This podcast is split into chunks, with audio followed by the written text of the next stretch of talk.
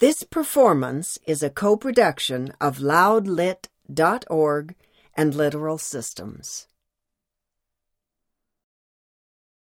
The Adventures of Huckleberry Finn by Mark Twain. Performed by Mark Devine. Chapter 5 I had shut the door too. Then I turned around and there he was. I used to be scared of him all the time, he tanned me so much. I reckon I was scared now too, but in a minute I see I was mistaken. That is, after the first jolt, as you may say, when my breath sort of hitched, he being so unexpected. But right away after, I see I weren't scared of him worth bothering about. He was most fifty, and he looked it. His hair was long and tangled and greasy, and hung down, and you could see his eyes shining through like he was behind vines. It was all black, no gray, so was his long, mixed up whiskers. There weren't no color in his face, where his face showed. It was white, not like another man's white, but a white to make a body sick, a white to make a body's flesh crawl, a tree toad white, a fish belly white. As for his clothes, just rags, that was all. He had one ankle resting on t'other knee. The boot on that foot was busted, and two of his toes stuck through, and he worked them now and then. His hat was laying on the floor, an old black slouch with the top caved in, like a lid. I stood a looking at him. He sat there looking at me with his chair tilted back a little. I set the candle down. I noticed the window was up, so he had clumb in by the shed. He kept a looking me all over. By and by he says, Starch your clothes. Very. You think you're a good deal of a big bug, don't you? Maybe I am, maybe I ain't, I says. Don't give me none of your lip, says he. You've put on considerable many frills since I've been away. I'll take you down a peg before I get done with you. You're educated too, they say, can read and write. You think you're better than your father now, don't you, because he can't. I'll take it out of you. Who told you you might meddle with such highfalutin foolishness, eh? Who told you you could? Well, the widow, she told me. The widow, eh? And who told the widow she could put in her shovel about a thing that ain't none of her business? Nobody never told her. Well, I'll learn her how to meddle. And looky here, you drop that school, you hear? I'll learn people to bring up a boy to put on airs over his own father and let on to be better than what he is. You let me catch you fooling around that school again, you hear? Your mother couldn't read and she couldn't write nother before she died. None of the family could before they died. I can't, and here you're a swelling yourself up like this. I ain't the man to stand it, you hear? Say, let me hear you read. I took up a book and begun something about General Washington and the wars. When I'd read about half a minute, he fetched the book a whack with his hand and knocked it across the house. He says, It's so, you can do it. I had my doubts when you told me. Now looky here, you stop that putting on frills, I won't have it. I'll lay for you, my smarty, and if I catch you about that school, I'll tan you good. First, you know, you'll get religion, too. I never see such a son. He took up a little blue and yaller picture of some cows and a boy and says, What's this?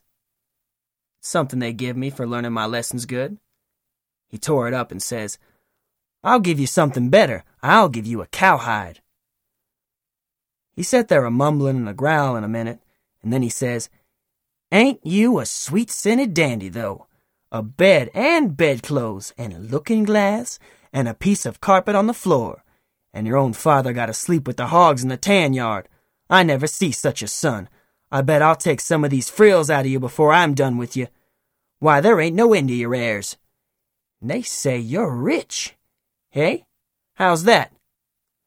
They lie, that's how. Looky here, mind how you talk to me. I'm a standing about all I can stand now, so don't give me no sass. I've been in town two days, and I ain't heard nothing but about how you being rich. I heard about it away down the river, too. That's why I come. You get me that money tomorrow. I want it. I ain't got no money.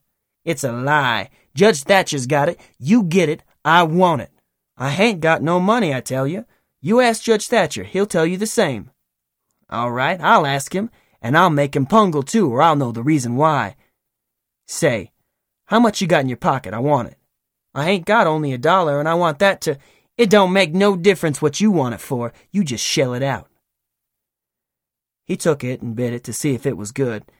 and then he said he was going downtown to get some whiskey. Said he hadn't had a drink all day. When he had got out on the shed, he put his head in again and cussed me for putting on frills and trying to be better than him. And when I reckoned he was gone, he come back and put his head in again and told me to mind about that school because he was going to lay for me and lick me if I didn't drop that. Next day he was drunk, and he went to Judge Thatcher's and bully-ragged him and tried to make him give up the money, but he couldn't, and then he swore he'd make the law force him. The judge and the widow went to law to get the court to take me away from him and let one of them be my guardian. But it was a new judge that had just come, and he didn't know the old man, so he said courts mustn't interfere and separate families if they could help it. Said he'd rather not take a child away from its father.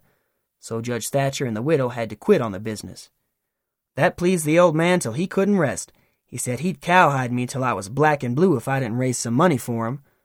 I borrowed three dollars from Judge Thatcher, and Pap took it and got drunk, and went a blowin' around and cussin' and whoopin' and carryin' on, and kept it up all over town with a tin pan till most midnight. Then they jailed him, and next day they had him before court and jailed him again for a week. But he said he was satisfied, said he was boss of his son, and he'd make it warm for him.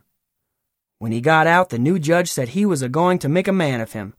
So he took him to his own house and dressed him up clean and nice and had him to breakfast and dinner and supper with the family, and was just old pie to him, so to speak.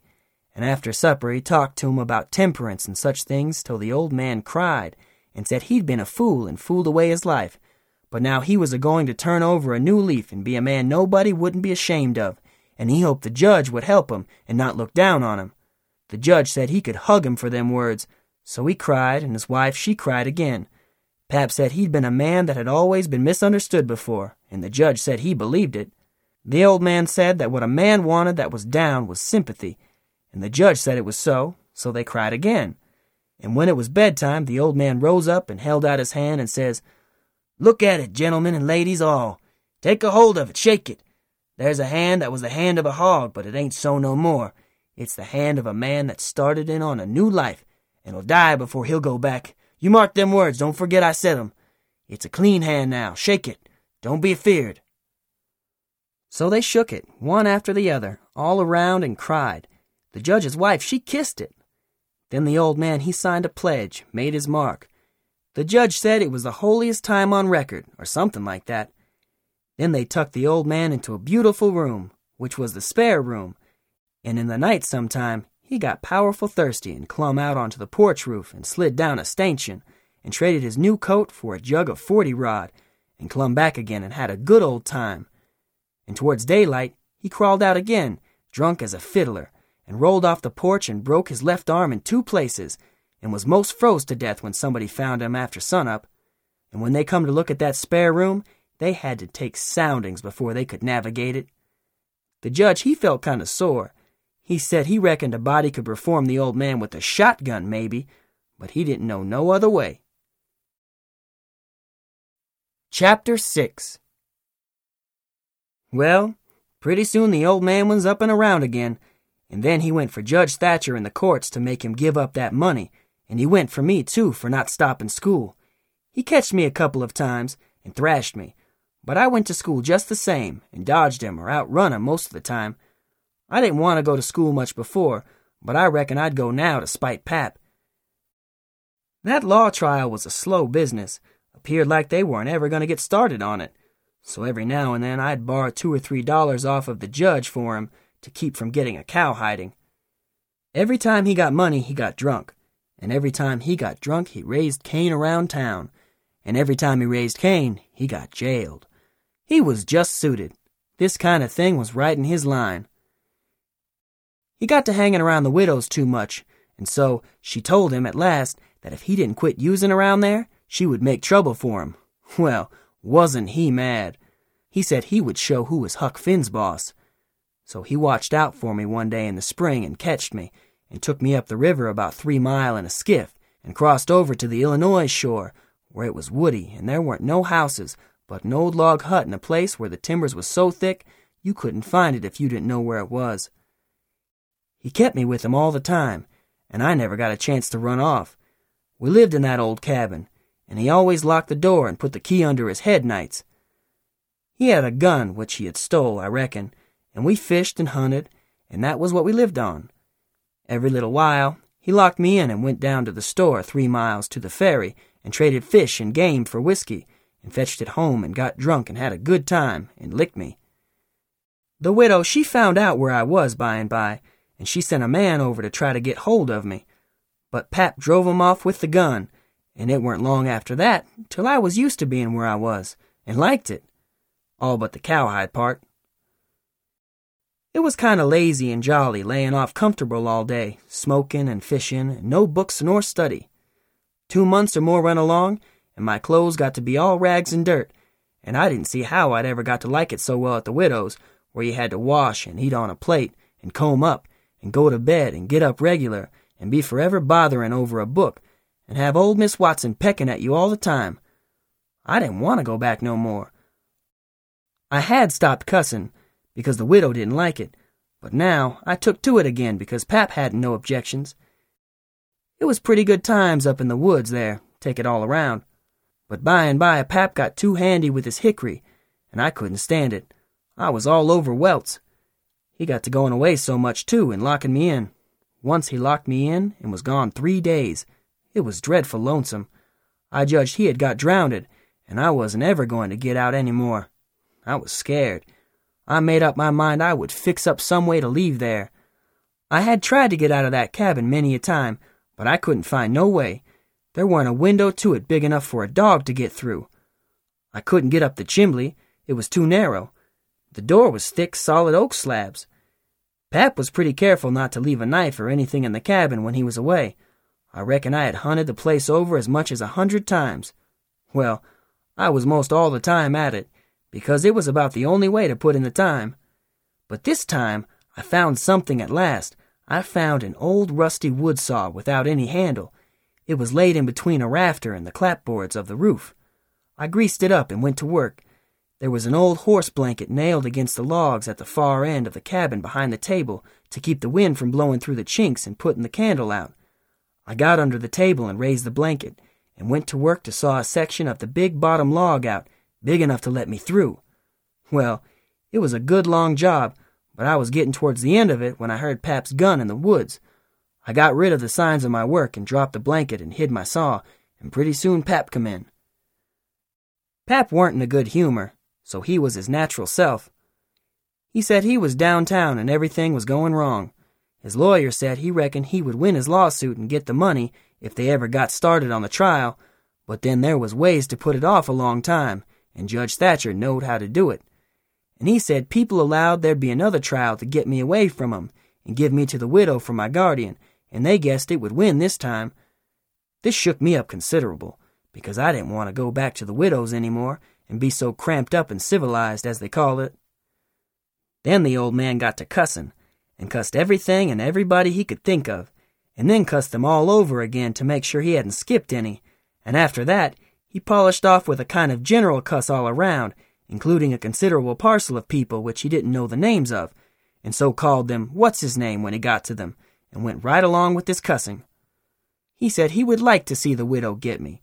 He said he would watch out, and if they tried to come any such game on him, he knowed a place six or seven mile off to stow me in, where they might hunt till they dropped, and they couldn't find me. That made me pretty uneasy again, but only for a minute, I reckoned I wouldn't stay on hand till he got that chance. The old man made me go to the skiff and fetch the things he had got. There was a fifty pound sack of cornmeal, and a side of bacon, ammunition, and a four gallon jug of whiskey, and an old book, and two newspapers for wadding, besides some tow. I towed it up a load, and went back and set down on the bow of the skiff to rest. I thought it all over, and I reckon I would walk off with the gun and some lines and take to the woods when I run away. I guessed I wouldn't stay in one place, but just tramp right across the country, mostly night times, and hunt and fish to keep alive, and so get so far away that the old man nor the widow couldn't ever find me any more. I judged I would saw out and leave that night if Pap got drunk enough, and I reckoned he would. I got so full of it, I didn't notice how long I was staying till the old man hollered and asked me whether I was asleep or drownded. I got the things all up to the cabin, and then it was about dark. While I was cooking supper, The old man took a swig or two and got sort of warmed up and went to ripping again. He had been drunk over in town and laid in the gutter all night, and he was a sight to look at. A body would have thought he was Adam. He was just all mud. Whenever his liquor begun to work, he most always went for the government. This time he says, Call this government. Why, just look at it and see what it's like. Here's the law standing ready to take a man's son away from him, a man's own son, which he has had all the trouble and all the anxiety and all the expense of raising. Yes, just as that man has got that son raised at last and ready to go to work and begin to do something for him and give him a rest, the law up and goes for him, and they call that government. That ain't all nother. The law backs that old Judge Thatcher up and helps him to keep me out of my property. Here's what the law does. The law takes a man worth $6,000 and upwards and jams him into an old trap of a cabin like this and lets him go round in clothes that ain't fitting for a hog. They call that government. A man can't get his rights in a government like this. Sometimes I've a mighty notion to just leave the country for good and all. Yes, and I told him so. I told old Thatcher so to his face. Lots of 'em heard me and can tell what I said. Says I, for two cents, I'd leave the blamed country and never come a near it again. Them's the very words. I says, look at my hat, if you call it a hat. But the lid raises up and the rest of it goes down till it's below my chin. And then it ain't rightly a hat at all, but more like my head was shoved up through a giant stovepipe. Look at it, says I. Such a hat for me to wear. One of the wealthiest men in this town if I could get my rights. Oh, yes, this is a wonderful government. Wonderful. Why, looky here.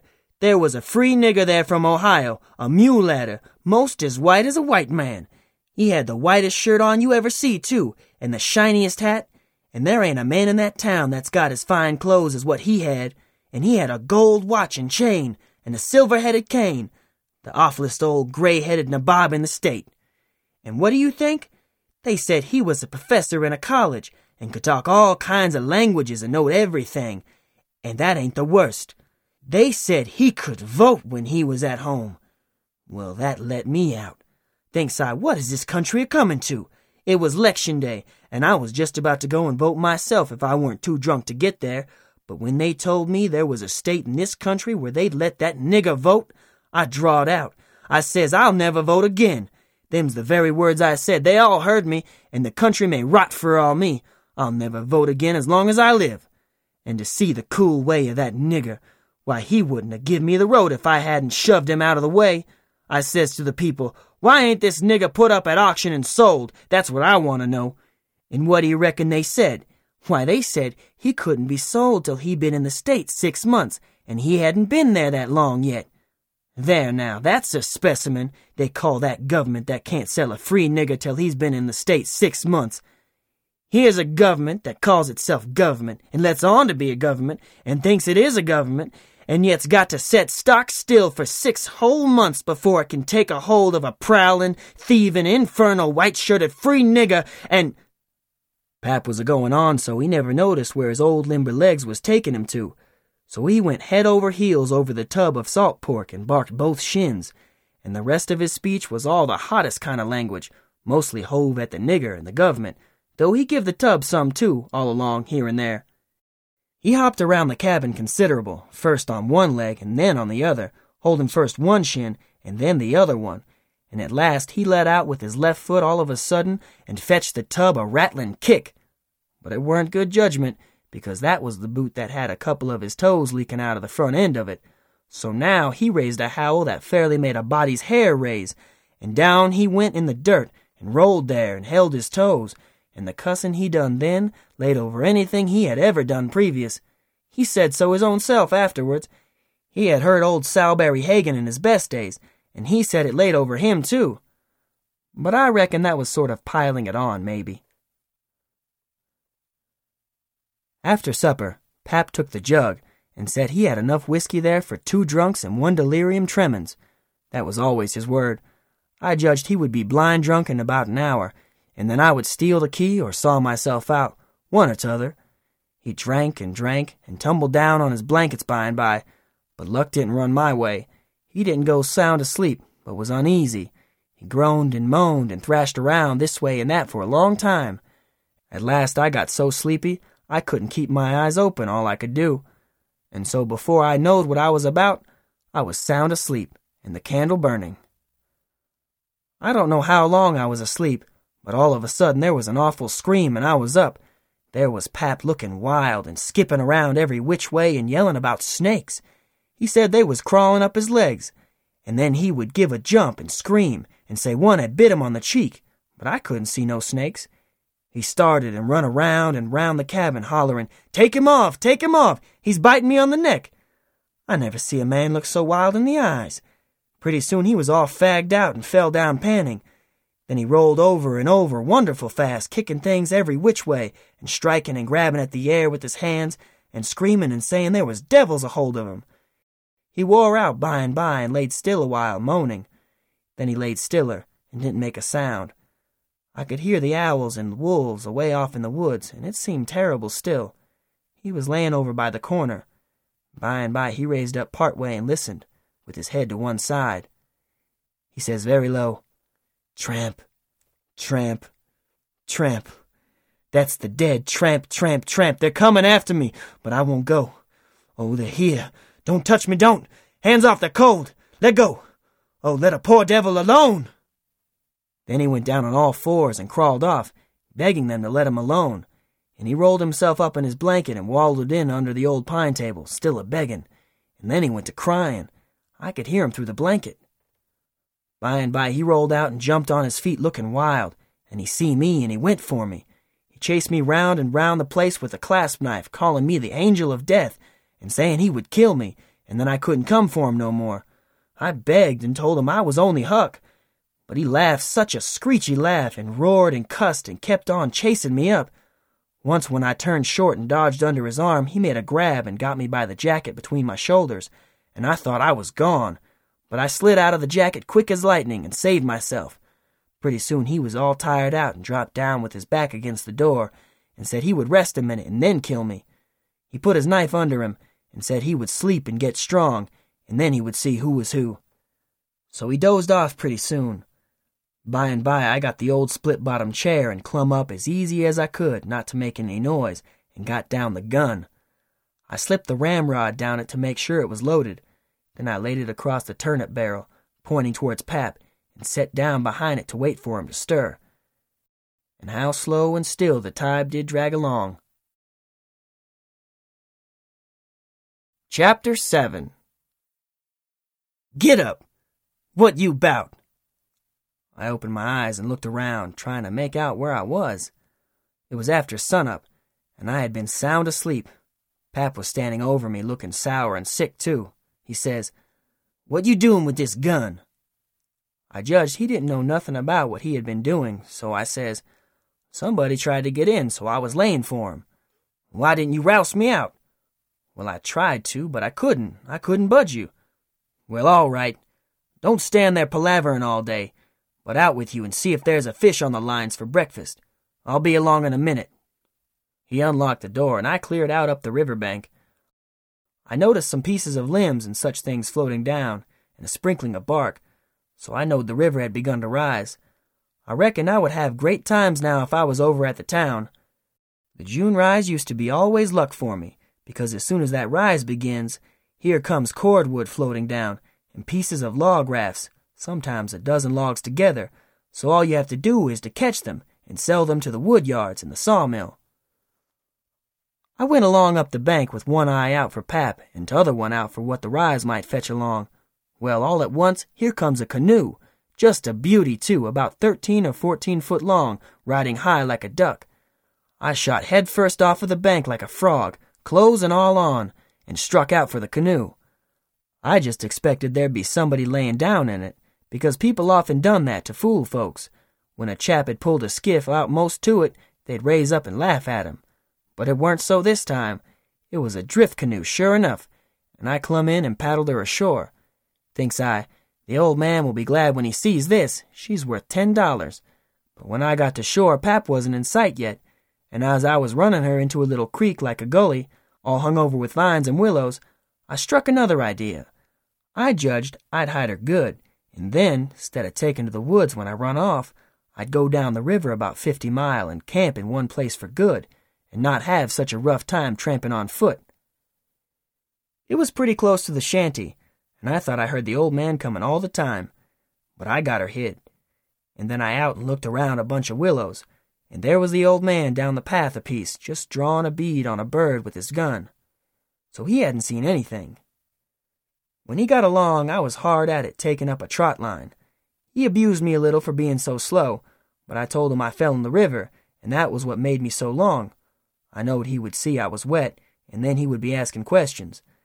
We got five catfish off the lines and went home. While we laid off after breakfast to sleep up, both of us being about wore out, I got to thinking that if I could fix up some way to keep Pap and the widow from trying to follow me, it would be a certainer thing than trusting to luck to get far enough off before they missed me. You see, all kinds of things might happen. Well, I didn't see no way for a while, but by and by Pap raised up a minute to drink another barrel of water, and he says, Another time a man comes a prowling round here, you roust me out, you hear? That man weren't here for no good. I'd have shot him. Next time you roust me out, you hear? Then he dropped down and went to sleep again.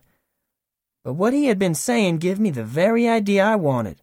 I says to myself, I can fix it now so nobody won't think of following me. About twelve o'clock we turned out and went along up the bank. The river was coming up pretty fast, and lots of driftwood going by on the rise. By and by along comes part of a log raft, nine logs fast together. We went out with the skiff and towed it ashore. Then we had dinner. Anybody but Pap would have waited and seen the day through, so as to catch more stuff. But that weren't Pap's style. Nine logs was enough for one time. He must shove right over to town and sell. So he locked me in and took the skiff, and started off towing the raft about half past three. I judged he wouldn't come back that night, I waited till I reckoned he had got a good start. Then I out with my saw and went to work on that log again. Before he was t'other side of the river, I was out of the hole. Him and his raft was just a speck on the water away off yonder. I took the sack of cornmeal and took it to where the canoe was hid, and shoved the vines and branches apart and put it in. Then I done the same with the side of bacon, then the whiskey jug. I took all the coffee and sugar there was, and all the ammunition. I took the wadding, I took the bucket and gourd. I took a dipper and a tin cup, and my old saw and two blankets, and the skillet and the coffee pot. I took fish lines and matches and other things, everything that was worth a cent. I cleaned out the place. I wanted an axe, but there wasn't any, only the one out at the woodpile, and I knowed why I was going to leave that. I fetched out the gun, and now I was done. I had wore the ground a good deal crawling out of the hole and dragging out so many things, so I fixed that as good as I could from the outside by scattering dust on the place, which covered up the smoothness in the sawdust. Then I fixed the piece of log back into its place, and put two rocks under it and one against it to hold it there, for it was bent up at that place and didn't quite touch ground. If you stood four or five foot away and didn't know it was sawed, you would never notice it. And besides, this was the back of the cabin, and it weren't likely anybody would go fooling around there. It was all grass clear to the canoe, so I hadn't left the track. I followed around to see. I stood on the bank and looked out over the river. All safe. So I took the gun and went up a piece into the woods and was hunting around for some birds when I see a wild pig. Hogs soon went wild in them bottoms after they got away from the prairie farms. I shot this fellow and took him into camp. I took the axe and smashed in the door. I beat it and hacked it considerable a doing it. I fetched the pig in and took him back nearly to the table and hacked into his throat with the axe, and laid him down on the ground to bleed. I say ground because it was ground, hard packed and no boards. Well, next, I took an old sack and put a lot of big rocks in it, all I could drag, and I started it from the pig, and dragged it to the door and through the woods down to the river, and dumped it in, and down it sunk out of sight. You could see easy that something had been dragged over the ground. I did wish Tom Sawyer was there, I knowed he would take an interest in this kind of business and throw in the fancy touches. Nobody could spread himself like Tom Sawyer in such a thing as that. Well, last I pulled out some of my hair and blooded the axe good and stuck it on the backside and slung the axe in the corner. Then I took up the pig and held him to my breast with my jacket so he couldn't drip. Then I got a good piece below the house and then dumped him into the river. Now I thought of something else. So I went and got the bag of meal and my old saw out of the canoe and fetched them to the house. I took the bag to where it used to stand and ripped a hole in the bottom of it with the saw, For there weren't no knives and forks on the place. Pap done everything with his clasp knife about the cooking. Then I carried the sack about a hundred yards across the grass and through the willows east of the house to a shallow lake that was five mile wide and full of rushes, and ducks too, you might say, in the season. There was a slough, or a creek leading out of it, on the other side that went miles away, I don't know where, but it didn't go to the river. The meal sifted out and made a little track all the way to the lake. I dropped Pap's whetstone there too, so as to look like it had been done by accident. Then I tied up the rip in the meal sack with a string so it wouldn't leak no more, and took it and my saw to the canoe again.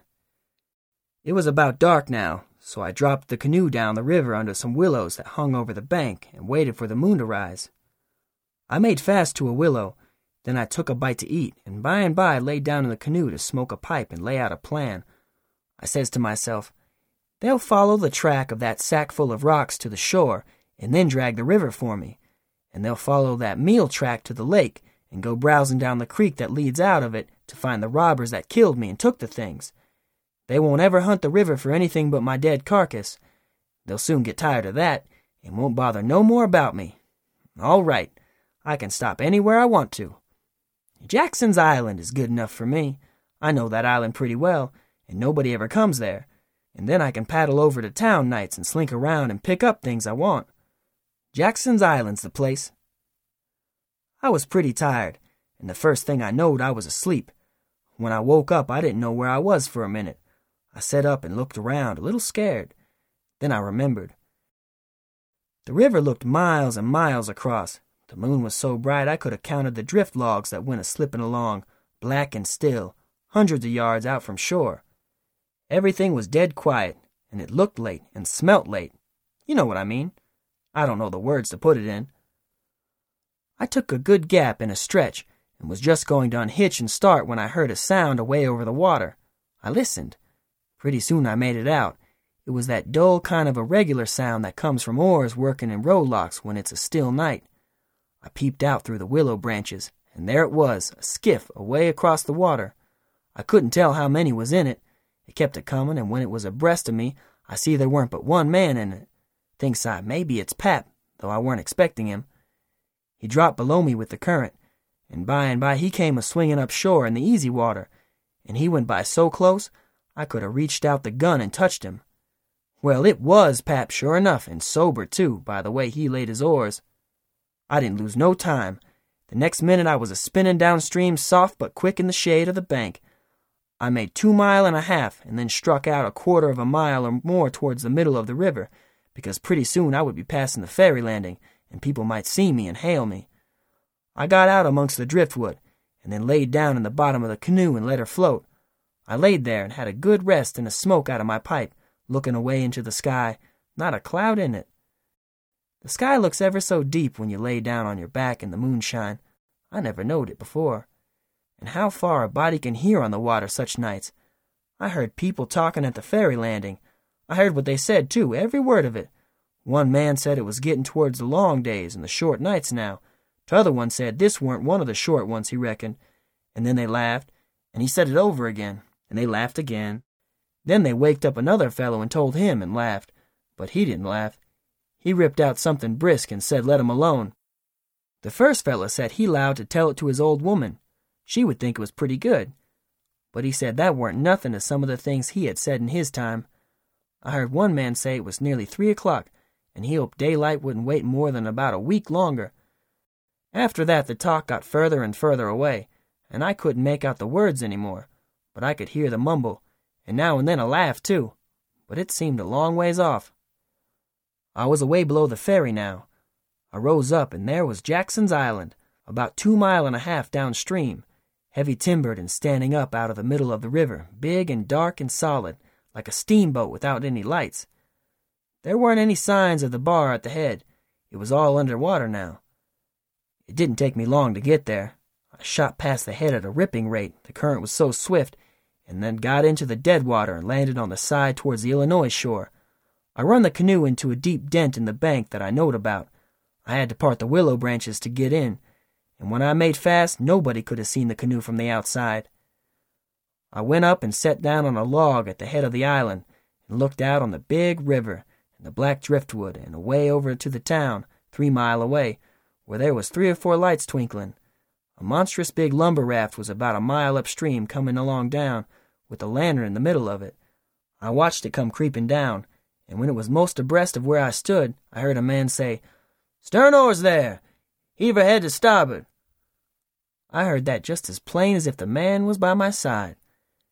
There was a little gray in the sky now, so I stepped into the woods and laid down for a nap before breakfast.